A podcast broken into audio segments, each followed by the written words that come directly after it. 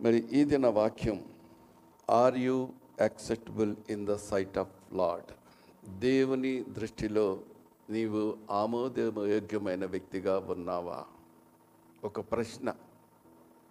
మనందరినీ పరిశుద్ధాత్మ దేవుడు ఇది నన్న సంధిస్తున్నాడు. దేవుని దృష్టిలో ఆయనకి ఆమోదయోగ్యమైన జీవితాలు మనం కలిగి ఉన్నామా అన్నది ఇదనో మనల్ని ప్రశ్నిస్తున్నాడు.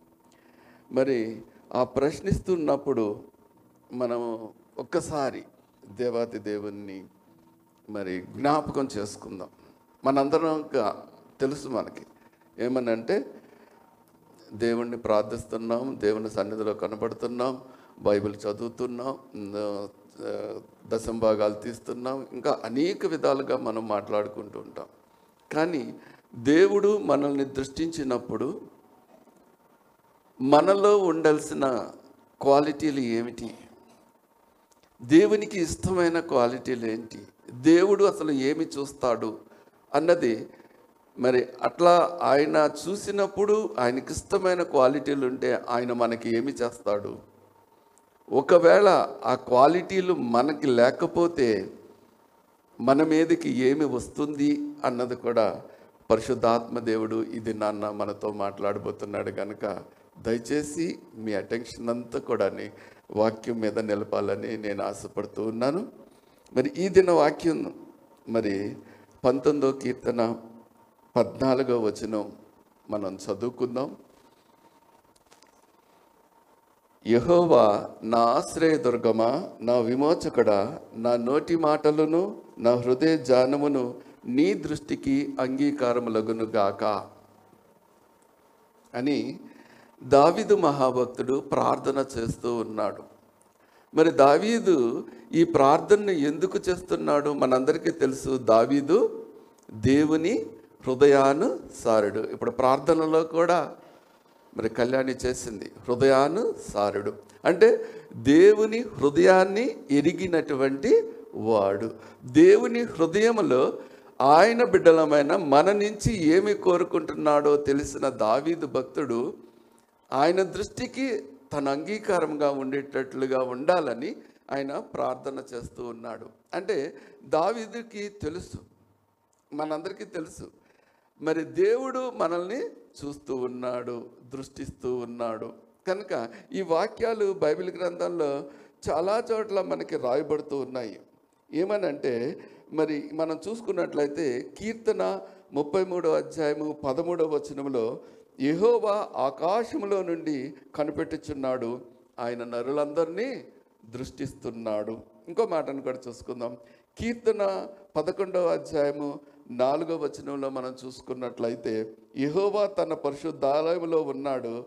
యహోవా సింహాసనము ఆకాశమందున్నది. ఆయన నరులను కనులరా చూచుచున్నాడు. తన కను దృష్టి చేత ఆయన పరిశీలిస్తున్నాడు. ఇంకొక మాట మరి దావిది గురించి రెండవ దిన వృత్తాంతాల గ్రంథము పదహారవ అధ్యాయము తొమ్మిదవ వచనంలో కూడా తన ఎడల యథార్థ హృదయములు గలవారిని బలపరచుటకై యహోవా కనుదృష్టి లోకమంతటా సంచరిస్తూ ఉన్నది. ఈ మూడు వాక్యాలు మనం చదువుకున్నాం. మరి మీరు త్వర త్వరగా వెళ్తున్నాను టైం తక్కువగా ఉంది కాబట్టి మీరు ఎవరు రాసుకుని ఇంటికాడ చదువుకోండి. కీర్తన ముప్పై మూడు పదమూడు కీర్తన పదకొండు నాలుగు రెండవ దినవృత్తాంతాలు పదహారు తొమ్మిది. ఈ వచనాలన్నిటిని బట్టి దేవుడు ఆకాశమందు సింహాసనాసీనుడై నరుల్ని దృష్టిస్తున్నాడు దేవుడు కన్నులారా చూస్తూ ఉన్నాడు నరులని పరిశీలిస్తూ ఉన్నాడు. యథార్థంగా తన ఎడల ఉన్న వారిని మరి బలపరచటానికి. ఇంకా దేవునిలో వాళ్ళని స్థిరపరచటానికి ఆయన సాక్షులుగా నిలబెట్టుకోవటానికి ఆయన వారి ద్వారా దేవుని గొప్ప కార్యాలు చేయటానికి ఆయన మనలందరినీ కూడా పరిశీలిస్తున్నాడు మరి ఆయన పరిశీలిస్తూ ఉన్నప్పుడు మనం ఏ విధంగా ఉంటున్నాం? మనకి మన జ్ఞానం చేత మనల్ని మనం ఇవాల్యుయేట్ చేసుకుంటూ మనల్ని మనం సరిదిద్దుకుంటానికి ప్రయత్నిస్తున్నామా? అన్నది ఒక ప్రశ్న అయితే దేవుని జ్ఞానం చేత మనల్ని మనం ఇవాల్యుయేట్ చేసుకుంటూ సరిదిద్దుకోవడానికి ప్రయత్నం చేస్తున్నామా? ఈ రెండు ప్రశ్నలు మనకు రావాలి. మన జ్ఞానం చేత చేసుకునే వాళ్ళు ఉంటారు దేవుని జ్ఞానం చేత కూడా పరీక్షించుకునే వాళ్ళు ఉంటారు. మరి మనము ఏ జ్ఞానము చేత దేవుని దృష్టిలో నీతిమంతులంగా కనబడటానికి మనల్ని మనం ఇవాల్యుయేట్ చేసుకుంటున్నాం పరీక్షించుకుంటున్నాం మనల్ని మనం ప్రశ్నించుకుంటున్నాం అన్నది ఒక్కసారి మనం అందరం కూడా ఆలోచించవలసింది. ఎందుకు అని అంటే సాతాను మనల్ని ఇక్కడే పడేస్తూ ఉంటుందండి. దేవుని జ్ఞానం చేత మనల్ని ఇవాల్యుయేట్ చేసుకొని ఇవ్వదు అది. మనుషుల జ్ఞానం చేత మాత్రమే మనల్ని నన్ను పరిశీలించుకోవటానికి ప్రయత్నం చేస్తుంది. ప్రయత్నం చేసి శబాష్ నువ్వు దేవుని దృష్టిలో బాగున్నావు ఏమి లోటు లేదు అన్నట్టుగా మనల్ని మభ్య పెడుతూ దేవుని యొక్క సన్నిధిలో నుంచి మనల్ని కిందకి ప్రాడదోయడానికి అది చాలా ప్రయత్నిస్తూ ఉంటుంది. కనుక మరి ఏమిటి? దావిదు భక్తుడు దేవుని గురించి తెలుసు హృదయాన్సారుడు. దేవుడు చూస్తున్నాడు పరిశీలిస్తున్నాడు. ఆయన ఆకాశమందు సింహాసనాశనుడు అయినప్పటికీ ఆయన నరులను ఆయన ఏడల యథార్థ పరులను బలపరచటానికి ఆయన పరిశీలిస్తున్నాడన్న సత్యాన్ని ఎరిగిన వాడే ఆయన ప్రార్థన చేస్తున్నాడు. ఏమని? మొట్టమొదటి మనం చదువుకున్నాం కదండి. ఏ వాక్యం అది? మనం చూసుకుని యహోవా నా ఆశ్రయదుర్గమా నా విమోచకుడా నా నోటి మాటలు నా హృదయ జానములు నీ దృష్టికి అంగీకారములు అగ్నుగాక మనలో కూడా చాలామందిని ఈ ప్రార్థన చేస్తూ ఉంటాం. నో డౌట్ చాలామందిని చేస్తూ ఉంటాం. కానీ అక్కడే ఒక చిన్న ఆలోచన మనం పెట్టుకోవాలి. హృదయపూర్వకంగా ఈ మాట పలుకుతున్నామా? ఏదో దేవుని దగ్గర ఉన్నామన్న భయంతో పలుకుతున్నామా? ఎందుకంటే రెండు విధాలుగా కూడా అవ్వచ్చు. మనం ఏదో భక్తులు అనిపించుకోవడానికి దేవుని దృష్టిలో నీతిమంతులు అనిపించుకోవడానికి ప్రార్థన చేస్తున్నామా? నిజంగా యథార్థ హృదయలై దేవుని హృదయాన్ని ఎరిగినటువంటి వారంగా దావీదు చేసినట్లుగా మనం చేస్తున్నామన్నది మనం మనం ప్రశ్నించుకోవాల్సిన అవసరం ఎంతైనా ఉంది అని పరిశుద్ధాత్మ దేవుడు ఇది నన్ను మనతో మాట్లాడు మనందరం చేస్తూ ఉంటాం ప్రార్థన చేసేటప్పుడు ఈ మాటలు పలుకుతూనే ఉంటాం. చాలామంది పలుకుతాం నూటికి తొంభై మంది పలుకుతారు. కానీ ఆ మాటలు హృదయపూర్వకంగా పలుకుతున్నామా అన్నది మరి మనల్ని మనం ఒకసారి ప్రశ్నించుకోవాల్సిన అవసరం ఎంతైనా ఉన్నది అని పరిశుద్ధాత్మ దేవుడు రైట్. ఇప్పటి వరకు మనం నేర్చుకున్నది దావిదు మహాభక్తుడు ఎందుకు ఆ మాటలు పలికాడో ఆయన ఎరిగిన మాటలు ఏంటో బైబిల్లో ఏం రాయబడ్డాయో అవి తెలుసుకున్నాం. కనుక ఆ మాటలు మనం హృదయపూర్వకంగా పలకాలి అని అన్నప్పుడు మనం హృదయపూర్వకంగా పలకాలి అని అంటే మన హృదయం ఏ రీతిగా ఉండాలి? దేవుడు మనల్ని దృష్టించినప్పుడు ఏ క్వాలిటీలు మనలో ఉండాలి అన్నది తెలుసుకున్నప్పుడే ఆ క్వాలిటీలు మనలో ఉన్నప్పుడే హృదయపూర్వకంగా దావిదు చేసినట్లుగా ప్రార్థన మనం చేయగలము. చేయగలము. ఆ సత్యాన్ని తెలుసుకోవాల్సిన అవసరం ఉంది. దేవుడు మనల్ని దృష్టించినప్పుడు మరి దావీదు గ్రహించినటువంటి సంగతులను మనం జ్ఞాపకం చేసుకున్నట్లయితే కీర్తనాకారుడు ఎందుకంటే బైబిల్ గ్రంథంలో దేవుడు మనల్ నుంచి కోరుకునేవి చాలా ఉన్నాయండి. దేవుడు మనల్ని ఏం పరిశీలిస్తున్నాడో లాస్ట్ బిఫోర్ లాస్ట్ వీక్ అనుకుంటా రాజుగారు మనకు చెప్పాడు ఎంతగా పరిశీలిస్తున్నాడో ఏం చేస్తున్నాడో అన్నది. మరి రిచ్ బాబు కూడా లాస్ట్ వీక్ కూడాని మన యొక్క స్థితిగతుల్ని దేవుడు పరిశీలించినప్పుడు మనం ఏం చేస్తూ ఉంటామో ముందొకటి వెనకాల ఒకటి చేస్తాం అంటే సరి చేసుకోవాల్సిన అవసరం కానీ బైబిల్ ఇక్కడ నేను ఇది నాన్న కొన్ని విషయాలు మాత్రమే మీ ముందు ఉంచాలని నేను ఆశపడుతూ ఉన్నాను. కీర్తనల గ్రంథము సారీ కీర్తనలు గ్రంథం రోమిలకు రాసిన పత్రిక రెండో అధ్యాయము పదమూడవ వచనాన్ని చదువుకుందామండి. దినం.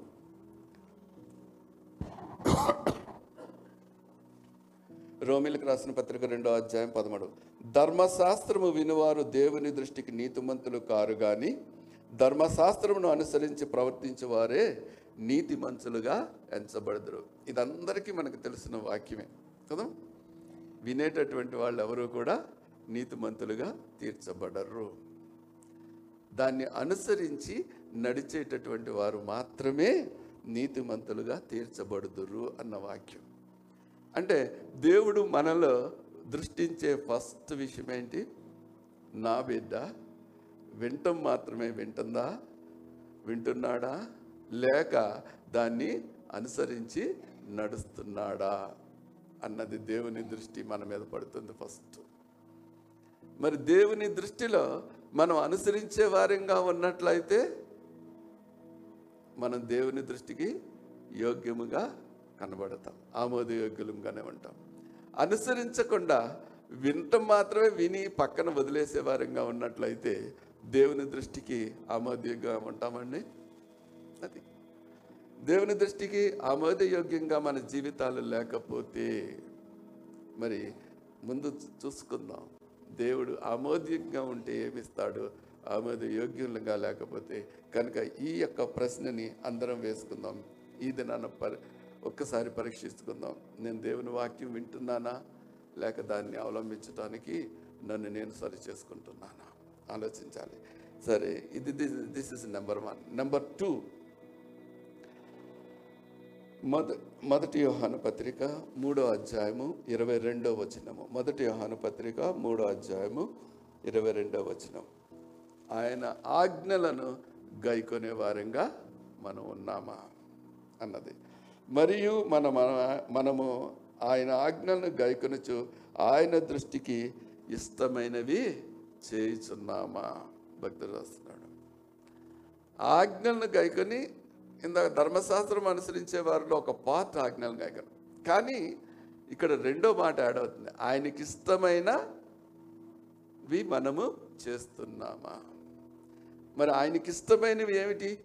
ఒకసారి మనం ఆలోచించుకోవాలి. ఆయన ఆజ్ఞలు గైకున్నాం. ఇష్టమైనవి చేస్తున్నామా లేదా అన్నది కూడా అక్కడ ప్రశ్న. ఇష్టమైనది ఏంటండి? బైబిల్ గ్రంథాన్ని అంతటికి మూలమైనది ఆయనకి ఇష్టమైన మాట ఒకటే ఒక మాట ఒకటే ఒక ఆజ్ఞ. ఏమిటది? అది ఎవరు చెప్పగలరా? ఎస్ నిన్ను వల్ల నీ పొరుగు వారిని దాని మీద ఇది రాయబడింది. దేవుని దృష్టి. మరి మనం ప్రేమిస్తున్నామా? ఆయన దృష్టికి ఆ దేవుని దృష్టిలో మనం యాక్సెప్టబుల్గా ఉండాలి అని అంటే ఇతరులను ప్రేమించే విధానాన్ని మనల్ని మనం ప్రేమించుకున్నట్లుగా ఇతరులను ప్రేమిస్తున్నాం అన్నది దేవుడు మనల్ని పరీక్షిస్తాడు. యోగ్యమైన వారిగా దేవుడి దృష్టిలో మనం కనబడాలంటే మనం ఇది నన్ను నేర్చుకోవాలి. ఎస్ ధర్మశాస్త్రాన్ని అనుసరిస్తున్నాను. దేవుని ఇష్టమైనవి దేవునికి ఇష్టమైన పని ఒకటే. మనస్ఫూర్తిగా దేవుణ్ణి ఆరాధించటం. రెండోది నిన్ను వల్ల నీ పొరుగు అన్ని ప్రేమించటం. వాక్యం తెలుసు మనకి. మనం అక్కడ ప్రేమలో పడిపోతున్నామండి. దేవుడు మనల్ని దృష్టించినప్పుడు మనం ఇతరులను ప్రేమించలేకుండా చాలాసార్లు మనం వెనకబడిపోతున్నాం. జ్ఞాపకం చేసుకోండి. కనుక ఆయన దృష్టికి అంగీకారమైనది చేయాలి అని అంటే మనం ఉండి నెక్స్ట్ మూడో మూడోది చూసుకుందాం చూడండి. రెండవ పేతురు గ్రంథం మూడో అధ్యాయము మరి పద్నాలుగో వచనాన్ని మనం చదువుకుందాం. దేవుడు మనలో కావలసిన క్వాలిటీ ఇంకోటి చూస్తూ ఉన్నాడు.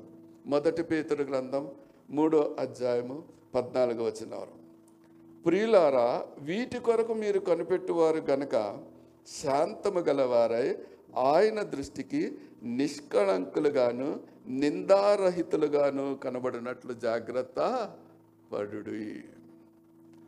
ఆయన మరి ఈ వాక్యంలో మనం చూస్తూ ఉంటే మరి మూడు విషయాల్ని ప్రత్యేకించి పేతృభక్తుడి ద్వారా పరిశుద్ధాత్ముడు మనకు తెలియజేస్తున్నాడు.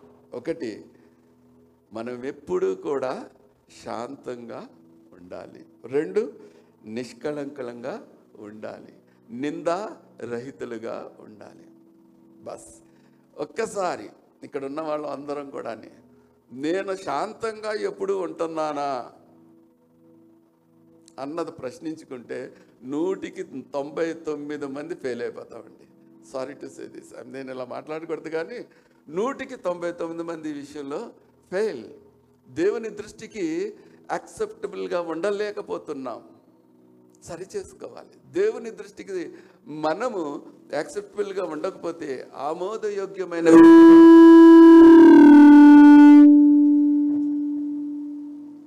ఆమోదయోగ్యమైన వ్యక్తిగా మనం ఉండలేకపోతే జరిగే నష్టం చాలా ఉంది సుమా. జాగ్రత్త పడతాం. దేవుని వాక్యం వింటమే కాదండి. దాన్ని అనుసరించేటటువంటి విధానంలో మనం శాంతముగా ఉండటం నేర్చుకోవాలి. దేవుణ్ణి అడుగుతూ ఉండాలి. నిత్యము కూడా దేవుని మాటలు మన నోట్లో ఉండి ఎప్పుడైనా కోపం వస్తున్నా ఎప్పుడైనా మనలో ఉన్నటువంటి ఉద్రేకం చెలరేగుతున్నా లేకపోతే ఆగ్రహం చెలరేగుతున్నా నేను ప్రభు బిడ్డను కనుక ఈ కోపాన్ని ఈ ఆగ్రహాన్ని ఈ యొక్క ఉద్వేగాన్ని నేను ప్రదర్శించకూడదు అని మనలో మనం దేవునికి ప్రార్థన చేసుకుంటూ ఉన్నప్పుడు మనం దావిదు మహాభక్తుడు ఎందుకు అలా ప్రార్థన చేశాడన్న దాంట్లో మనం మూడో వచనం చదువుకున్నాం. రెండో దిత వృత్తాంతాల గ్రంథం తొమ్మిదో అధ్యాయం రోజు ఏముంది అక్కడ? ఆయన బలపరచటానికి అందరినీ కనుదృష్టి పెట్టాడు. మిమ్మల్ని బలపరుస్తాడు అప్పుడు ఆ విషయంలో. మీరు యథార్థంగా దేవుని సన్నిధిలో ఈ ప్రార్థన కోపం వస్తున్నప్పుడు యథార్థంగా దేవుని బిడ్డగా మీరు ఉండాలని ఎప్పుడైతే ఆ మాటలు జ్ఞాపకం చేసుకొని నేను దేవుని బిడ్డని కనుక ఇలా ఉండకూడదని మీరు ఎప్పుడు తలుస్తారో అప్పుడు మిమ్మల్ని ఆయన ఇమీడియట్గా బలపరిచి ఆ కోపాన్ని మీలో నుంచి తీసివేస్తాడు. అది నేర్చుకోవాలి మనం. దాన్ని ప్రాక్టీస్ చేయాలా? అలాగే ఇంకా రెండు మాటలు ఉన్నాయి. నిష్కళంకులుగాను నిందారహితులుగాను మనం ఉండాలి. అది మన అందరికీ తెలుసు. నిష్కళంకమైన మనసు దేవునికి ఇష్టమైన మనసు. నిష్కళంకమైన మనసుకు మరో పదం దీన మనసు. తగ్గింపు తగ్గింపు జీవితాలలో ఉండేటటువంటి ఆ మనసు ఏదైతే ఉందో అది దేవుడు కోరుకున్నాడు అంటే ఎక్కడికక్కడ మనల్ని మనం తగ్గించుకుంటూ ఉండేటటువంటి తత్వాన్ని మనం దేవుడు మనలో చూసేది ఇదేనండి. నా బిడ్డ ఈ క్వాలిటీస్ ఉన్నాయా? నా- విన్న వాక్యాన్ని అనుసరిస్తున్నారా? నేను కోరుకున్న ఆజ్ఞ నాకు ఇష్టమైన పని ఇతరులను ప్రేమిస్తున్నారా? శాంతంగా ఉంటున్నారా? నిష్కళంకలుగా ఉంటున్నారా? నిందారహితులుగా ఉంటున్నారా? అన్నది దేవుడు మనల్ని పరీక్షిస్తాడండి. దేవుడు ఏది పరీక్షిస్తాడు? అందుకనే దావి చేస్తున్నాడు అయ్యా నీ దృష్టికి నా నోటి మాటలు నా హృదయ జానాలు అంగీకారాలండి నెక్స్ట్ నాలుగో పాయింట్ గురించి మనం చదువుకుందాం. అదే మొదటి పేతురు గ్రంథము మూడో అధ్యాయము నాలుగో వచనాన్ని మనం చదువుకుందాం. మొదటి పేతురు మూడో అధ్యాయం నాలుగో వచనములో సాధువైనట్టియు మృదువైనట్టియునైన గుణమును అక్షయాంకారము గల మీ హృదయపు అంతరంగ స్వభావము మీకు అలంకారముగా ఉండవలను. అది దేవుని దృష్టికి మిగుల విలువగలది మన హృదయానికి ఏముండాలంటే అలంకారంగా అక్ష అక్షయ అలంకారంగా అంటున్నాడు. అంటే దాని అర్థం వాడబారనిదిగా. ఎప్పుడూ కూడా మనం సాధుత్వాన్ని అలాగే మృదువైన మాటల్ని మన నోట్లో ఎందుకంటే హృదయము నిండిన దానిని బట్టి నోరు మాట్లాడుతుంది. మనందరికీ తెలుసు కదమ్మా? దానిని బట్టి మాట్లాడుతున్నప్పుడు మన హృదయం ఎలా ఉండాలి అంటే అక్షయ అలంకారంగా మృదు స్వభావాన్ని సాధువైనట్టు స్వభావాన్ని ఆ మాటలను పలుకుతూ ఉన్నామా? లేదా? అది మీ హృదయాలకి అక్షయ అలంకారంగా అంతరంగ స్వభావంగా మీకు ఉందా లేదా అన్నది దేవుడు దృష్టిస్తాడు. పై పైకి ఉన్నారా? ఇప్పుడు పాస్టర్ గారు ఉన్నప్పుడు లేకపోతే దేవుని సన్నిధిలో ఉన్నప్పుడు మనం దయగల మాటలు మాట్లాడుతూ ఉంటాం. బయటికి వెళ్ళాక ఏం మాటలు మాట్లాడతాడు? అది మీ హృదయానికి అంతరంగ స్వభావానికి అంటే అలంకారంగా ఉందా? అంటే అందుకని అడుగుతున్నాడు అక్షయ అలంకారంగా. నువ్వు దేవుని సన్నిధిలో ఉండు పాస్టర్ గారు దేవుని దేవుని సేవకుల ముందుండు లేక బయట సమాజంలో ఉండు నీ కుటుంబంలో ఉండు. ఎక్కడ ఉండు? నీ మాటలు మృదువుగా ఉండాలి. నీ మాటలు చాలా సాధుత్వంతో ఉండాలి. దేవుని మాటలు దేవుని ఒక్కసారి మనందరం కూడా నేర్చుకున్న పౌలు భక్తుల ద్వారా క్రీస్తును పోలు మీరు నడుచుకొనండి. క్రీస్తు ప్రభు నోట నుంచి ఎప్పుడైనా మృదు మాటలే విన్నారా? కోపం మాటలు విన్నారా?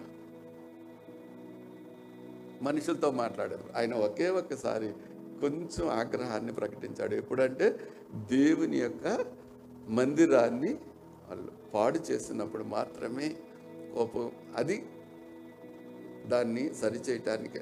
కానీ మిగిలినప్పుడు ఎప్పుడూ కూడా ఆయన్ని ఎంత విసిగించినా ఆయన ఎంత హింసించినా ఆయన్ని ఎంతగా దూషించినా కూడా ఆయన ఎప్పుడు కూడా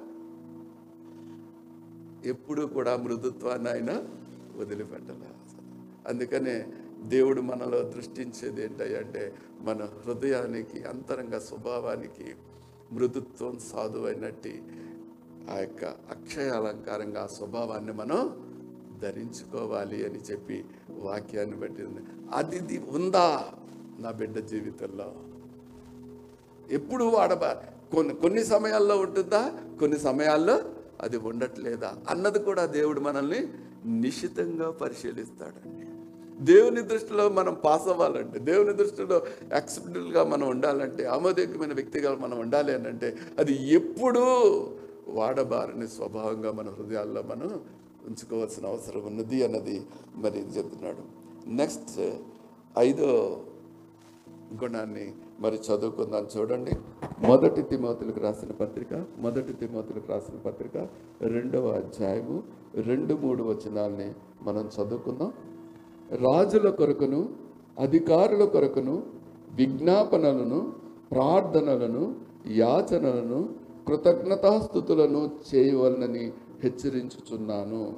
ఇది మంచిదియు మన రక్షకుడకు దేవుని దృష్టికి అనుకూలము నై ఉన్నది. దేవుని వాక్యం చదివించింది నా బిడ్డ ఎల్లప్పుడూ రాజుల కొరకు మరి అధికారుల కొరకు విజ్ఞ ప్రార్థనలు విజ్ఞాపనలు యాచనలు కృతజ్ఞతాస్థుతులు చెల్లించేదిగా ఉన్నారా? దేవుని బిడ్డల ఈ విషయంలో మనల్ని కూడా దేవుడు ప్రశ్నిస్తూ ఉంటాడు పరిశీలిస్తూ ఉంటాడు. ప్రార్థన చేస్తున్నాం అంటే చేస్తున్నాం. మార్నింగ్ ప్రార్థనలు నేను గమనిస్తున్నా చేస్తున్నారు. స్త్రీల కోడికలో ప్రార్థన చూస్తున్నా చేస్తున్నారు. అలాగే మరి ట్వంటీ ఫోర్ అవర్స్ చైన్ ప్రేయర్లో కూడా ఈ భాగాలన్నీ కూడా అంశాలన్నీ కూడా మనకు వస్తున్నాయి. మనందరికీ అనుభవం ఉంది. ఇవన్నీ అనుభవాలన్నీ ప్రార్థనలో చేస్తూ ఉన్నాం యాచనలు చేస్తూ ఉన్నాం మొరలు పెడుతూ ఉన్నాం. మంచిదే. కానీ ఇతరులకి వచ్చినటువంటి గొప్పని కానీ ఆశీర్వాదానికి కానీ దేవునికి స్థుతులు చెల్లించే వారంగా ఉంటున్నామా? మనకు ప్రేయర్ రిక్వెస్ట్ పెడితే స్థుతులు చెల్లిస్తాం. మీకు తెలిసిన వారందరి గురించి కూడా మీలో ఎంతోమంది ఉద్యోగాలు ఉన్నారు తెలుసుకున్న ఉన్నాను ప్రభా వారిని ఆశీర్వదించావు దేవానికి స్తోత్రం. ప్రభా వాళ్ళకి ఉద్యోగంలో ప్రమోషన్ ఇచ్చావు నీకు స్తోత్రం. ప్రభా వాళ్ళని బిజినెస్లో ఆశీర్వదించావు దేవానికి స్తోత్రం. ఇంకా ఆశీర్వదించు ప్రభువా అని మనం చేయాలని ఆయన కోరుకుంటున్నాడు. అధికారుల గురించి చేయాలి రాజుల గురించి చేయాలి. మనం మరి అది మనలో ఉన్నట్టు మనకుంటే పెద్దవారుగా మన సహోదరులందరి గురించి? ఎందుకు అని అంటే అది దేవుని దృష్టిలో ఘనంగా ఎంచబడుతుంది. దేవుని దృష్టిలో అది ఎలా ఉంటుందంటే అండి అనుకూలమైనది. సారీ ఘనముగా కదా అనుకూలమైనదిగా ఉంది. మనం అలా చేయాలి అన్నది దేవునికి అనుకూలమైనటువంటి విషయం. మనం అందరి గురించి ప్రార్థన చేస్తున్నాం. కానీ వాట్ అబౌట్ అదర్స్ ఇప్పుడు నేను చెప్పినటువంటి ఆ చైల్డింగ్ ప్రార్థనలో పాల్గొన్నటువంటి వాళ్ళు ఉదయకాల ప్రార్థనలో పాల్గొన్నటువంటి వాళ్ళు స్త్రీల సమాజంలో కూడుకున్న వాళ్ళు చేస్తున్నారు. వీటిల్లో పాల్గొన్నటువంటి పాల్గొలేకపోయినటువంటి వాళ్ళు చేస్తున్నారా? మీ ముందు ఒక ప్రశ్న. చేస్తున్నారా? మిమ్మల్ని మీరు ప్రశ్నించుకోండి. చేయకపోతే దేవునికి అనుకూలంగా మీరు లేరు. అదే కదమ్మా వాక్యం చెప్పేది? కనుక దేవునికి అనుకూలంగా మీరు ఉన్నారా లేదా అన్నది మీరు ప్రశ్నించుకున్నప్పుడు మిమ్మల్ని మీరు చెక్ చేసుకుంటున్నప్పుడు ఇది జ్ఞాపకం చేసుకోవాల్సిన అవసరం ఎంతైనా ఉన్నది అని పరిశుద్ధాత్మ దేవుడు మనతో మాట్లాడుతున్నాడు. మరి ఆరవ గుణం దేవుడు మన నుంచి కోరుకునేది ఏంటి అన్నది? లూకాస్ వార్త పదహారో అధ్యాయము పదిహేనవ వచనాన్ని ఒకసారి మనం చూసుకుందాం. ఆయన మీరు మనుషుల ఎదుట నీతిమంతులని అనిపించుకుని వారు కానీ దేవుడు మీ హృదయంలోని ఎరుగును. మనుషులలో ఘనముగా ఎంచబడినది దేవుని దృష్టికి అసహ్యము. దీని దగ్గర ఒక్క నిమిషం మనం ఆగాలి. దేవుని సేవ నిమిత్తం లేకపోతే దేవుని పరిచర్య నిమిత్తం ఆర్భాటముగా ముందుకు వచ్చేవాళ్ళు నూటికి యాభై మంది పైన ఉంటారండి వాళ్ళ గొప్పని ప్రకటించుకోవడానికి వాళ్ళు ఒక ఇగో ఈ సంఘంలో ఇలాంటి వ్యక్తి ఉన్నాడు అని అనిపించుకోవడానికి మరి దేవుని వాక్యం ఏం చెప్తుందంటే నువ్వు చేసే దానం కానీ నువ్వు చేసే పని కానీ కుడి చేతికి చేసేది ఎడమ చేతికి తెలియకూడదు. ఎడమ చేతి కుడి చేతికి చేయకూడదు. గుప్తంగా చేయాలని దేవుని వాక్యం చెప్తా ఉంటే సంఘాలలో నూటికి యాభై మంది మేమే మేమే చేసేవాళ్ళం. మళ్ళీ వాళ్ళు బయట చెప్పకపోయినా ఎంతో మందికి వెళ్ళి మా సంఘంలోనండి అందరూ వస్తారండి. కానీ నేను ఒక పలానా వ్యక్తి వీళ్ళమేనండి కష్టపడేది. మిగిలిన వాళ్ళు స్టైల్గా తయారయ్యి స్టైల్గా వస్తారండి. ఈ మాట కూడా చెప్పేవాళ్ళు చేసి చెప్పేవాళ్ళు ఉన్నారండి. జ్ఞాపకం చేసుకోండి. కామ్గా చేసేవాళ్ళు తక్కువ మంది. చేసుకుని దాన్ని గొప్పగా చెప్పుకునే వాళ్ళు అనేక మంది ఉన్నారు. అందుకనే దేవుడు అన్నాడు మనుషుల దృష్టిలో మీరు నీతిమంతులుగా ఉండటానికి ప్రవర్తించినట్లయితే దేవుడు మిమ్మల్ని అంగీకరించడం మిమ్మల్ని అంగీకరించడం ఆయన దృష్టికి యోగ్యమైనది ఏంటంటే దేవుని దృష్టిలో నువ్వు నీతిమంతుడిగా కనబడాలి. దేవుని దృష్టిలో నువ్వు సేవ చేసేవాడిగా కనబడాలి ఎందుకంటే దేవుని దృష్టిలో అనేకమైనటువంటి మరి వరాలు ఉన్నాయి మనందరికీ తెలుసండి. చాలామంది అనుకుంటూ ఉంటారు దేవుని దృష్టిలో అన్నీ కూడా మరి యోగ్యమైనవి. నువ్వు చచ్చుడువు యోగ్యమైనది. కుర్చీలు తుడువు యోగ్యమైనదే. అందరికీ నీళ్ళివ్వు యోగ్యమైనదే. వాక్యం చెప్పు యోగ్యమైనదే. ప్రార్థన చెయ్యి యోగ్యమైనది. అన్నీ యోగ్యమైనవే. దీంట్లో చర్చి చూడటం యోగ్యమైనది కాదా? అది మనుషుల దృష్టిలో యోగ్యమైనది కాకపోవచ్చు కానీ దేవుని దృష్టిలో నువ్వు ఏం చేసినా అది యోగ్యమైనదిగానే ఉంటుంది. అది మనుషులకు కనబడవలసిన అవసరం లేదు. కొంతమంది ఫీల్ అవుతూ ఉంటారు. ఆయన ఎక్స్పోజ్ అవుతున్నాడండి. నేను ఎక్స్పోజ్ కాదు. నేను చేసే పని ఎవరూ చేయరండి. ఎందుకమ్మా బాధ? మనుషులు మిమ్మల్ని దృష్టించట్లేదని బాధపడద్దు దయచేసి. అది దేవుని దృష్టికి అంగీకారం కాదు. దేవుడు నన్ను దృష్టిస్తున్నాడు. దేవుని దృష్టికి నేను యోగ్యమైనదిగా ఉన్నదన్న హ్యాపీ ఫీల్ అవ్వండి. మిమ్మల్ని ఎవరు దృష్టించకపోయినా. దాని గురించి నా దేవుడు నన్ను దృష్టించినప్పుడు నేను ఈ రీతిగా ఉంటే చాలు అన్న హృదయాన్ని మనం పెంచుకోవాలని ఆశపడుతున్నాం. ఎట్ ద లాస్ట్ ఏడవది. అంటే కొన్నే చెప్తున్నాను నేను. కొన్ని ఏడు వరకు తీసుకున్నాను.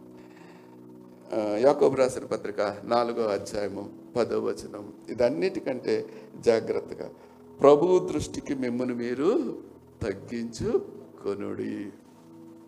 ఇప్పుడు ఇందాకే చెప్పాను కదా ఆ వాక్యానికి లింక్. ప్రభు దృష్టికి మనల్ని మనం తగ్గించుకోవాలి. ప్రభు చూస్తున్నాడు చాలు నాకు. ప్రభు దృష్టికి నేను నేను తగ్గించుకుంటాను. దేవుని దృష్టికి మనం తగ్గించుకోవడం అనే విషయాల్లో మరి ఆ ఒక్క మాట మీద కూడా నేను ప్రసంగం చేయొచ్చు. కొన్ని విషయాలు మాత్రం మీ దగ్గరికి తీసుకొచ్చి నేను త్వర త్వరగా ముగిస్తాను. దేవుని దృష్టిలో మనం తగ్గించుకోవటం అంటే ఏంటండి? దేవుని పనిలో చేయటంలో తగ్గించుకోవటం నెంబర్ వన్. పర్వాలేదు. అన్నిటికంటే ముందుగా దేవుని దృష్టిలో మనం తగ్గించుకోవాల్సింది ఎక్కడంటే ప్రార్థనలో.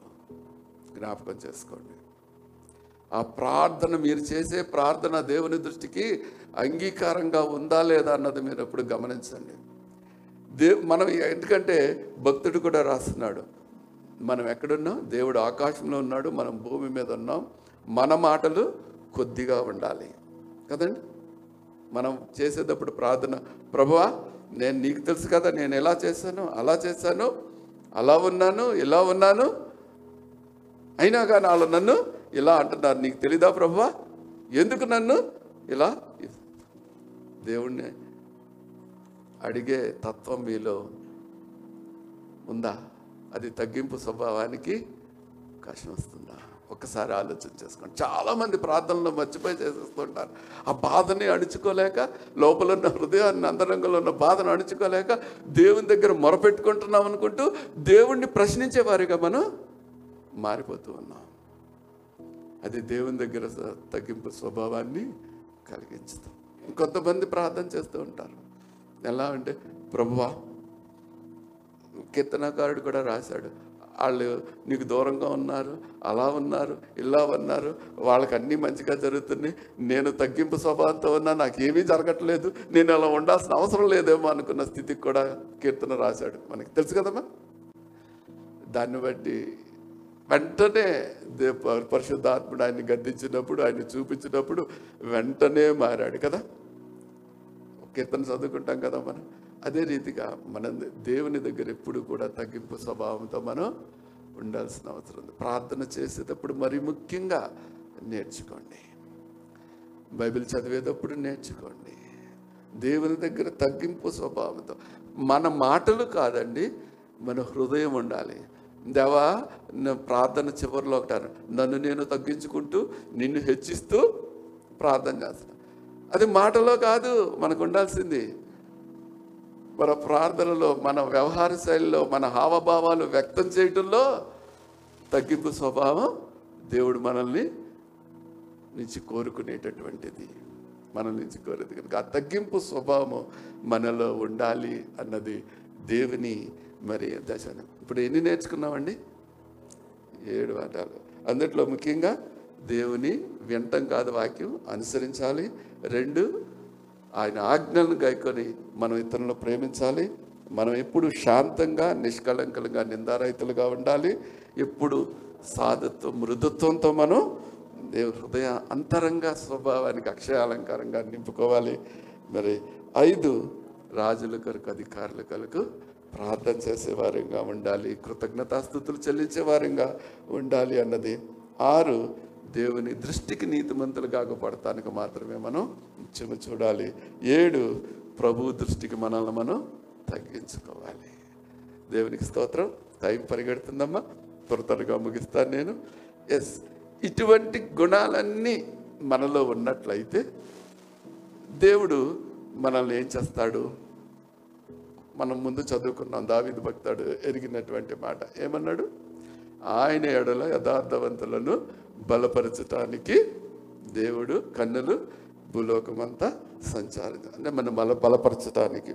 ఇందులో కూడా కొన్ని అంటే ఏడే ఉన్నాయని కాదని ఇంకా చాలా ఉన్నాయి. కొన్ని మాత్రమే నేను చెప్తున్నాను. మొట్టమొదటి దేవుడు మనకి ఏం చేస్తాడు అన్నది. మొదటి యోహాను పత్రిక మనం చదువుకున్న బాకి బాకి భాగంలోది మూడు ఇరవై రెండులో. ఆయన దృష్టికి మనము మరి తగ్గించుకున్నప్పుడు ఏం చేస్తాడు అన్నది ఒక్కసారి చూసుకుందాం చూడండి. యాకోబు రాసిన పత్రిక నాలుగో అధ్యాయము పదో వచనం. ప్రభు దృష్టికి మిమ్మల్ని మీరు తగ్గించుకొనిడి అప్పుడు ఆయన మిమ్మల్ని హెచ్చించును. దేవుడు మనల్ని ఏం చేస్తాడండి? ప్రతి విషయంలో కూడా ప్రతి విషయంలో కూడా మనల్ని హెచ్చిస్తూ పోతూ ఉంటాడు. ఈ అక్షయ గులాన మనలో ఉన్నట్లయితే రెండవ మాట చదువుకు మొదటి యోహాను పత్రిక మూడో అధ్యాయం ఇరవై రెండవ వచనంలో చూస్తున్నాయి. మనం ఏది అడిగినా ఆయన మనకి ఇస్తాడు. ఎందుకంటే మనం ఆయన ఆజ్ఞల ప్రకారం నడుస్తున్నాం కనుక. అదే కదా ఆయన దృష్టికి అంగీకారం.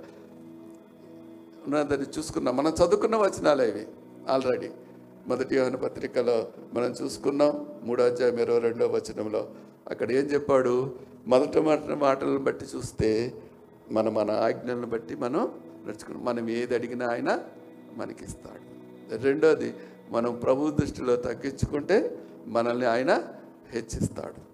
వీటికంటే ముందుగా ఇంకొకటి మనం చదువుకున్నదే మరి రోమిలకు రాసిన పత్రిక రెండో అధ్యాయము పదమూడవ వచనములో ఆయన ఏం చెప్పాడంటండి? దేవుని వాక్యం వినేటటువంటి వారం కాదు అనుసరించి నడిచేటటువంటి అంగారం ఉండాలి. ఆ అనుసరించి నడిచేటటువంటి ఎంగారుగా మనం ఉన్నట్లయితే దేవుడు మనల్ని ఏం చేస్తాడండి? నీతిమంతులుగా తీరుస్తాడు. ఇంకా నీతిమంతులుగా మనం తీర్చినప్పుడు దేవుని వాక్యాన్ని ఒకసారి మనం వెనక వెళ్ళిపోతే నీతిమంతుల కోసం ఏమి సిద్ధపరిచాడో బైబిల్లో? చాలా పెద్ద లిస్ట్ ఉంది. తెలుసా మీకు? చదివారా ఎప్పుడైనా? చాలా పెద్ద ఒక్క మాటలోనే చెప్పొచ్చు. ప్ర- వాక్యం అన్నంత చాలా ఉన్నాయి నీతిమంతుల కొరకు ఆయన ఏర్పాటు చేస్తున్నవి. అవన్నీ కూడా మనం పొందుకోవడానికి సిద్ధమవుతామన్నది మనం తెలుసుకోవాల్సినది. నాలుగవది దానియలు గ్రంథము ఆరో అధ్యాయము ఇరవై రెండవ వచనాన్ని మనం చూసుకున్నట్లయితే అక్కడ దానియలు విషయంలో ఆయన మాటలు చూద్దాం చూడండి. ఆరు ఇరవై రెండు.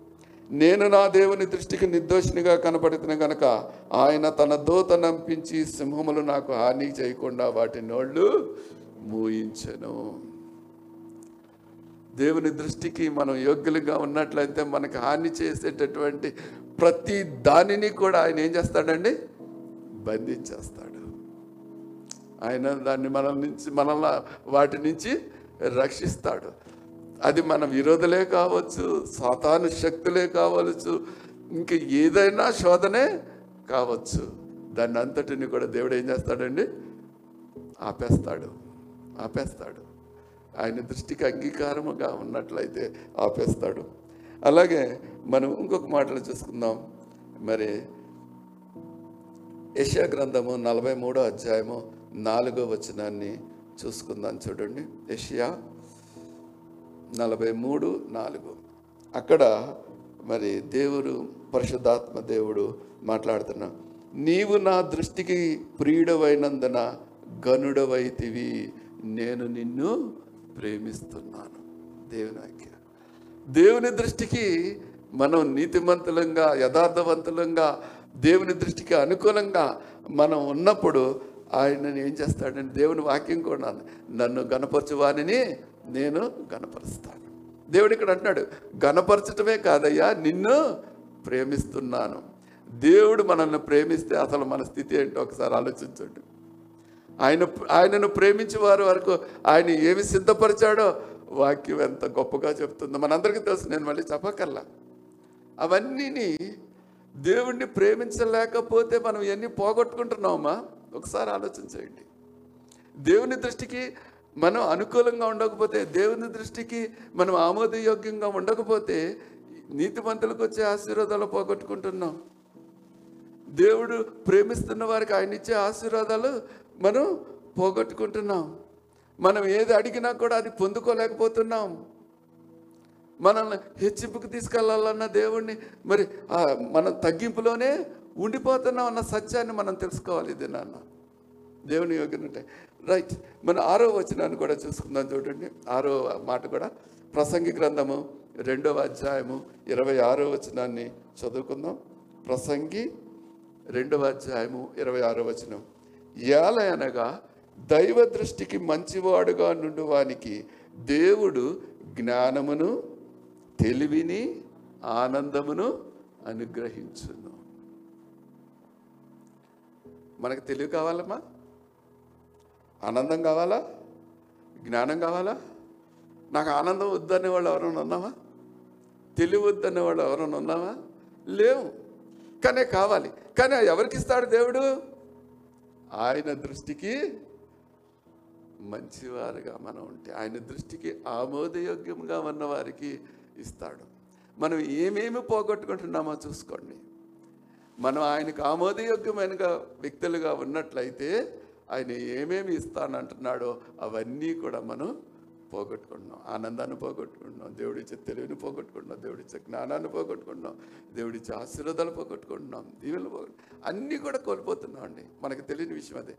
దేవుని ఎదుట నిలబడినప్పుడు దేవుడు మన అందుకని మనం క్రైస్తవ జీవితాల్లో మరి వికసించాలన్నా అభివృద్ధి చెందాలన్నా దేవుడు మనల్ని దృష్టించినప్పుడు మనలో ఏముండాలని కోరుకుంటున్నాడో అవి మనలో ఉంచుకోవడానికి మనం ఎంతగా ప్రయత్నించాలో పరిశుద్ధాత్మ దేవుడు ఇదేనన్నా మనకి తెలియజేస్తున్నాడు. ఎందుకంటే దేవుడు మనల్ని ఆశీర్వాదకారకులుగానే పిలిచాడు కానీ దీనులుగా ఉండిపోవటానికి తక్కువ వారిగా ఉండటానికి మనల్ని పిలవలేదు. కదా పేతృభక్తుడు అదే చెప్తున్నాడు కదమ్మా మీరు ఆశీర్వాదకారకులుగా ఉండటానికే పిలువబడుతుంది దేవుని బిడ్డలమైన మనందరం కూడా ఇన్ని ఆశీర్వాదాలు పొందుకొని దేవుణ్ణి మహింపరిచే వారుగా ఉండాలని దేవుడు మనల్ని కోరుకుంటా ఉంటే మనం ఎక్కడ ఉంటున్నాం?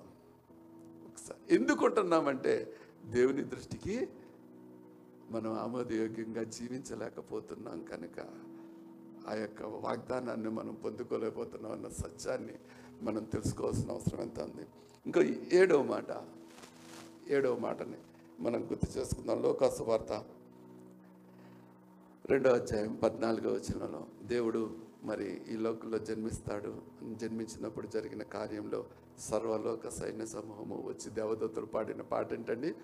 ఆయనకిష్టులైన వారికి భూమి మీద సమాధానము కలుగును గాక. దేవుడు దేవుని దృష్టికి మనం ఆమోదయోగ్యమైన జీవితాలంటే మిమ్మల్ని ఎప్పుడూ కూడా సమాధానం వెంటాడుతుంది. మీ హృదయాలకు ఎప్పుడు కూడా దేవుని సమాధానం కావలి ఉంటుంది. మరి ఈ లోకంలో పడేటటువంటి తిప్పలన్నింటి విషయంలో కూడా ఈ లోకంలో ఎదుర్కొనే పరిస్థితులన్నిటిలోనూ కూడా దేవుని సమాధానం మీ దృష్టికి మీ దేవుని దృష్టికి మనం అంగీకారంగా ఉంటే దేవుని సమాధానం మన హృదయాలకి ఎప్పుడూ కావలిగా ఉంటుందమ్మా. మనం సమాధానం పోగొట్టుకున్న జీవితాలు జీవించం. ఎప్పుడూ సమాధానంతో ఉంటాం. ఎప్పుడూ సమాధానంతో ఉంటే మనకి సంతోషం ఉంటుందా? వేదన ఉంటుందా? ఒకసారి ఆలోచించండి ఏమా ఏముంటుంది? సంతోషమే కదా? ఆ సంతోషం కావాలి కదా? దేవుడు చెప్తున్నాడు కదా వాక్యం ద్వారా పిలిపి సంతోషించడి. మరలా చెప్పుదును సంతోషం. ఎప్పుడు సంతోషంగా ఉండాలన్న వాక్యాన్ని. ఆ వాగ్దానాలను ఎందుకు పోగొట్టుకుంటున్నామంటే దేవుని దృష్టికి ఆమెదయోగ్యంగా జీవించడానికి మనం ఎవరం కూడా ప్రయత్నం చేయట్లా ఆ ఆసక్తి మీద దాని మీద మన దృష్టి మనం పెట్టలేకపోతున్నాం. కనుక అవన్నీ కూడా మనం దూరం చేసుకుంటున్నాం. టైం పరిగెడుతుందమ్మా. ఇక్కడ కూడా నీకు మీకు కొన్ని విషయాలు అంటే అన్నీ నేను చెప్పలేదు ఏడు విషయాలు చెప్పాను గుర్తుంచుపెట్టుకోగలరమ్మా ఒకటి ఆయన మనం ఏది అడిగినా ఇస్తాడు. మనల్ని హెచ్చిస్తాడు. మనల్ని నీతిమంతులుగా తీరుస్తాడు. మనల్ని కాపాడుతాడు. మనల్ని గనులుగా ఎంచి మనల్ని ఎప్పుడూ కూడా ఆయన ప్రేమిస్తూ ఉంటాడు. మనకు కావలసిన తెలివిని జ్ఞానాన్ని ఆనందాన్ని ఇస్తాడు. అంటే భూమి మీద సమాధానం మన హృదయాలకు సమాధానాన్ని అనుగ్రహిస్తాడు. జస్ట్ నేను కొద్ది కొద్దిగా తీసుకున్నాను అంతే మన దృష్టికి ఇది నాన్న మనల్ని మనం మేల్కొల్పుకోవాలి అనే ఉంది. మరి ఇప్పుడు అసలు దానికి వద్దాం. ఏం చెప్పాను ఫస్ట్? దావిది ఎందుకు ఎలా ప్రార్థన చేశాడంటే అక్కడ వాక్యాలు ఉన్నాయి కనుక దేవుడు మనల్ని పరిశీలిస్తున్నాడు అన్న సత్యాన్ని ఎరిగిన వాడు కనుక ఆయన దృష్టికి అంగీకారాలు అయినట్టుగా ఉండాలని కోరు. మనం కూడా అలాగే ప్రార్థన చేసి అవి ఏంటి అన్నది ఏడు చెప్పుకున్నాం. అవి ఏడు మనలో ఉంటే ఏం ఆశీర్వాదాలు వస్తాయి ఏడు చెప్పుకున్నాం. అలా ఉండకపోతే కొన్ని మాత్రమే చెప్తా నా టైం పరిగెడుతుంది కాబట్టి మొట్టమొదటిది మనం ఇందాక చదువుకున్న వాక్యమే. రెండో దినవృత్తాంతాలు ఆరో అధ్యాయం పదహారో అధ్యాయము తొమ్మిదో వచనంలో ఏమన్నాడు ఆయన? తన ఎడల యథార్థవంతముగా జీవించే వారిని బలపరచడానికి ఆయన కన్నులు మనుషులందరినీ చూస్తున్నాయని చెబుతూ నెక్స్ట్ వర్డ్ వచ్చేసరికి ఆయన అంటాడు ఈ విషయమందు నీవు మతి తప్పి తిరిగితివి కనుక ఇది మొదలుకొని నీకు యుద్ధములే ఏమంటండి? కలుగును. దేవుడు ఇలా మాట్లాడినప్పుడు మనల్ని మనం సరిచేసుకోకుండా దేవుని చేత బలపరచబడాలన్న ఆసక్తిని మనం వెల్లడి చేసుకోకుండా వాక్యాన్ని అనుసరించకుండా జీవిస్తే ఏం జరుగుతుంది అంటండి మీలో మీ కుటుంబంలో ఏముంటాయి? ఫైటింగ్స్ అదే కదా చెప్తున్నాడు? ఈ దినా నుంచి మన కుటుంబంలో మనలో యుద్ధాలు లేకుండా ఉండాలి అని అంటే దేవునికి ఆమోదికమైన వ్యక్తిగా మనం జీవించాల్సిన అవసరం ఉంది. నేను జీవించకపోయినా ఉండనివ్వండి. మా యుద్ధ కొంతమంది అంటారు మా ఇంట్లో ఎప్పుడు యుద్ధాలేనండి. మా ఇంట్లో ఎప్పుడు ఇవి ఉంటాయండి. అవి పోవండి. చాలా చక్కగా చెప్తారు. ఎందుకు ఉంటున్నాయి ఎందుకు ఉంటున్నాయి అర్థమవుతుందా మా వాక్యం ఏం చెప్తుందో? ఎందుకు యుద్ధాలు మనం దేవునికి ఆమోదయోగ్యమైన వ్యక్తులుగా జీవించట్లేదు. కనుక ఆ యుద్ధాలు ఎప్పుడూ కూడా మిమ్మల్ని వెన్నంటి వాటి నుంచి మనం తప్పించుకోవాలంటే ఈ దినం పరిశుద్ధాత్ముడు మనకిచ్చిన హెచ్చరికలను గమనించి దేవునికి ఇష్టమైన వ్యక్తులుగా మనం జీవించడానికి సిద్ధపడతాలి దేవుడు ఆటోమేటిక్గా మనం సిద్ధపాటును ఆసక్తిని వెల్లడిప చేస్తే చాలు. ఆయన మనల్ని బలపరుస్తాడు అన్న సత్యాన్ని. ఇంకొకటి కూడా చూసుకుందాం చూడండి. ఆమోస గ్రంథము తొమ్మిదో అధ్యాయము నాలుగో వచనాన్ని. మీరు పాపం చేశారు కనుక అని చెప్తా ఆయన అంటాడు. మేలు చేయుటకు కాదు కీడు చేయుటకే నా దృష్టి వారి మీద నిలుపుదును. నరమా? దేవుడు చెప్తాడు చెప్తాడు చెప్తాడు చెప్తాడు చెప్తాడు. వినకపోతే ఆయన దృష్టి మన మీద చూస్తాడు చూస్తాడు. ఆయనకి ఇష్టమైనవి మనలో ఏవి కనబడకపోతే ఒక కీడు చేత మిమ్మల్ని శోధించడం మొదలు పెడతాడు. ఆయన కీడుని మీకు ప్రవేశపెట్టింది మిమ్మల్ని నాశనం చేయాలని కాదు. ఇస్రాయేలు ప్రజల జీవితకాల చరిత్రను మీరు చూడండి. దేవుని మాట విన్నప్పుడు ఆయన ఒక కీడు చేత వాళ్ళని శోధించి వాళ్ళలో పరివర్తన తీసుకొచ్చాడు కదా. కనుక మీకు ఏదన్నా కీడు మీ గృహాల్లో ఉంది అని అంటే వెంటనే మేలుకోనండి. ఆ కీడు దేని వల్ల వస్తుందంటే దేవుడు మిమ్మల్ని శోధిస్తున్నాడు. కారణం దేవునికి ఇష్టమైన వ్యక్తులుగా మనం జీవించటం లేదు కనుక. జీవించటం లేదు కనుక శోధన వస్తుంది. అది మీరు నాశనం అవ్వటానికి దేవుడు ఇవ్వలా. మీలో మార్పు తేవటానికే దేవుడు దాన్ని తీసుకొస్తున్నాడు. జాగ్రత్త సుమ. అటువంటి విషయాలు మన గృహాల్లో జరుగుతున్నప్పుడు మేలుకొనండి. ఎస్ నా ప్రార్థనా జీవితంలో నేను దేవుని దృష్టికి ఎక్కడో పడిపోతున్నా. ఆయన నన్ను దృష్టించినప్పుడు ఆయనకి ఇష్టమైంది ఏదో నాలో నుంచి కనపడతల్లా. కనుకే ఈ శోధన దేవుడు నాకు పెట్టాడు. కనుక ఈ శోధన నా నుంచి తప్పించిపోవాలంటే నా కుటుంబం నుంచి తప్పించిపోవాలంటే నేను నా కుటుంబం కూడా దేవుని దృష్టిలో యోగ్యమైన రీతిగా ఉండటానికి మేము ఉంటే చాలు అది మా నుంచి తొలగిపోద్దన్న సత్యాన్ని పరిశుద్ధాత్మ దేవుడి దినాన్న మనల్ని అందరి ముందు ఉంచుతున్నాడు కనుక. అది ఎరిగి మీరు ప్రార్థన చేయండి కాదంటలే ప్రార్థన చేస్తే తొలగిపోద్ది అనుకుంటున్నారేమో. కానీ దేవుడు వాక్యాన్ని విని దాన్ని గ్రహించి పట్టుకొని ప్రార్థన చేస్తే మనల్ని సరి చేసుకోవడానికి ఇష్టపడితే చాలు. మిమ్మల్ని మీరు సరి చేసుకోలేరు నేను అనేకసార్లు చెప్తున్నాను. మమ్మల్ని సరి చేసుకోవాలన్న ఆసక్తి మీలో కలిగితే దేవుడు దాన్ని బలపరుస్తాడు. ఈ వాక్యం దినాన్ని మీతో మాట్లాడేది అదే. ఇక మూడో విషయానికి వద్దాం. ఇరిమియా గ్రంథం పద్దెనిమిదో అధ్యాయము పదవచనాన్ని చూసుకుందాం చూడండి. ఆ జనము నా మాట వినకుండా నా దృష్టికి కీడు చేసిన ఎడల దానికి చేయదలిచిన మేలును గురించి నేను సంతాపపడుదును. చూసారా? దేవుడు చెప్తున్నాడు నా పేరు పెట్టుకున్న జనం నా మాట వినకుండా నా దృష్టికి అంగీకారం చేయకుండా వాళ్ళు ఇష్టానుసారంగా చేస్తున్నారేంటి? నా జనానికి నేను ఎంతో ఆశీర్వాదాన్ని ఇవ్వాలనుకున్నా. కానీ ఆశీర్వాదాన్ని ఇవ్వ నేను ఇవ్వటానికి వాళ్ళు అర్హంగా లేరు అన్నది దేవుణ్ణి ఎంతగా బాధపరుస్తుందో. దేవుడు ఎందుకు సంతాపడుతున్నాడమ్మా మన విషయంలో? మనల్ని ఎంతో ఉన్నత స్థితిలోకి తీసుకెళ్ళాలని ఈ లోకల్లో తలలుగా ఉంచాలని లేకపోతే మనల్ని గనులుగా తీసుకువెళ్ళాలని ఆశీర్వాదకారకులుగా ఉంచాలని దేవుడు ఇష్టపడుతూ ఉన్నప్పుడు దేవుని మాటలు మనం వినలేకపోతే ఆయన దృష్టికి అంగీకారంగా మనం ఉండకపోతే ఆయన మనకి చేయాలనుకున్న మేలు విషయంలో బాధపడతాడంట. ఒకసారి గుర్తు తెచ్చుకోండి. చిన్న బిడ్డలుగా ఉన్నప్పుడు తల్లిదండ్రులు బిడ్డలకి ఏదో చేయాలనుకుంటారు కదమ్మా? వాళ్ళు ఆ మాట వినలేదనుకోండి అరే నీ వీడికి నేను ఇంత చేయాలనుకున్నాను అది ఏంటి నా మాట వింటలేదని తల్లిదండ్రులుగా ఉన్న వాళ్ళు ఇక్కడ. ఎంతమంది ఎన్నో సందర్భాల్లో బాధపడిన క్షణాలు ఉండి ఉంటాయి కదమ్మా. లేవా? ఎవరైనా చెప్పగలరా? లేవండి అని? ఉంటాయి. అలాగే మనల్ని ప్రేమించిన తండ్రి మనల్ని ప్రేమించే తండ్రి మనల్ని పిలుచుకున్న తండ్రి మనల్ని విమోచించుకున్న తండ్రి మన విషయంలో సంతాపపడుతున్నాడమ్మా. మనలో ప్రతి ఒక్కరిలో విషయంలోనూ కూడా సంతాపడుతున్నాడని నేను ఇంతగా మేలులు చేయాలని వారిని నేను దృష్టిస్తున్నాను. కానీ వాళ్ళు నా మాట వింటలేదన్న బాధని అంటున్నాడు. అయినా కానీ దేవుడు ఒక మాట అంటాడు. విననొల్లని నా ప్రజల కోసం దినమెల్లా నా చేతులు చాచుకొని ఎదురు చూస్తున్నాడు ఈ దినం కూడా దేవుడు తిరిగి మళ్ళీ రిపీట్గా మనతో మాట్లాడుతున్నాడు. ఇంకా విననొల్లని వారుగా ఉంటే మనం ఎవరిని దేవుణ్ణి ఏడిపించేవారుగా ఉన్నామన్న సత్యాన్ని ఎరుగుదాము ఇంకా దేవునికి యోగ్యమైన రీతిలో జీవించలేకుండా ఉంటే మనం దేవుణ్ణి దుఃఖపరుస్తున్నాం అన్న సత్యాన్ని తెలుసుకోండి. దేవుణ్ణి దుఃఖపరిచే విధంగా మనం ఉన్నట్లయితే మనం సంతోషంగా ఉండగలమా ఎప్పుడైనా? ఆనందంగా ఉండగలమా అన్న ప్రశ్నలు మన హృదయాల్లో తలంచాలి. కనుక దేవుణ్ణి నేను దుఃఖపరచకూడదు అన్న మన వ్యక్తిత్వం. మనలో ఈ దినాన రావాలి. మనం మనల్ని మనం ప్రశ్నించుకోవాలి. దేవుడు నన్ను దృష్టించినప్పుడు దేవుడికి కావలసిన గుణాలు నాలో ఉంచుకోవడానికి నేను ప్రయత్నం చేయాలి. అన్న సత్యాన్ని దినాన్న మనందరం తెలుసుకుందాం.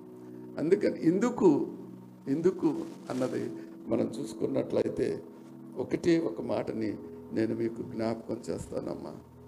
ఎందుకు అని అంటే దావిదు మహాభక్తుడు మరొక ప్రార్థన చేశాడు. అది ఏంటయ్యా అంటే కీర్తన నూట నలభై ఒకటి రెండవ వచనం. నూట నలభై ఒకటి రెండవ వచనం. నా ప్రార్థన ధూపం వలన చదువుతారా ఒకసారి నా ప్రార్థన ధూపం వలను నేను చేతులెత్తట సాయంకాల నైవేద్యం వలను నీ దృష్టికి అంగీకారములగును గాక. ఇంకో ప్రార్థన చేస్తున్నాడు. అక్కడ అంగీకారంలో నా నోటి మాటలు నా హృదయజానాలు అన్నాడు ఇక్కడికి వచ్చేసరికి నా ప్రార్థన ధూపం వలె నేను చేతులెత్తట సాయంకాలం నైవేద్యం వలె నీ దృష్టికి. మనం చేతులెత్తి ప్రార్థన చేస్తున్నాం స్థుతులు చేస్తున్నాం. అది దేవుని దృష్టికి అంగీకారమేనా? అంటే ఎస్ అని చెప్తాం. కానీ నీలో ఈ క్వాలిటీస్ లేకపోతే అంగీకారం అవుతుందా అది? ఏమా లేదు. నా టైం అయిపోయింది. జస్ట్ టూ సెకండ్ వన్ మినిట్లో నేను ముగిస్తాను అందుకే అదే. ఎందుకు ఈ మాట మాట్లాడుతున్నాడంటే ప్రకటన గ్రంథం రెండో అధ్యాయము ఇరవై మూడో వచనం కానీ మనం చదువుకున్నట్లయితే అక్కడ దేవుడు మనకు అందువలన అంతరింద్రియములను హృదయములను పరీక్షించేవాడని నేనే అని సంగములన్నీ తెలుసుకొనును. మరియు మీలో ప్రతి వానికి వాని వాని క్రియల చొప్పున ప్రతిఫలమిచ్చదను.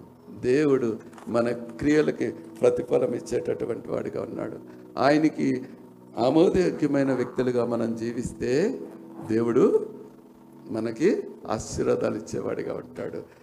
ఆయనకి మనం ఆమోదయోగ్యంగా జీవించలేకపోతే మన ఫలితమే మనకి ఇస్తాడు.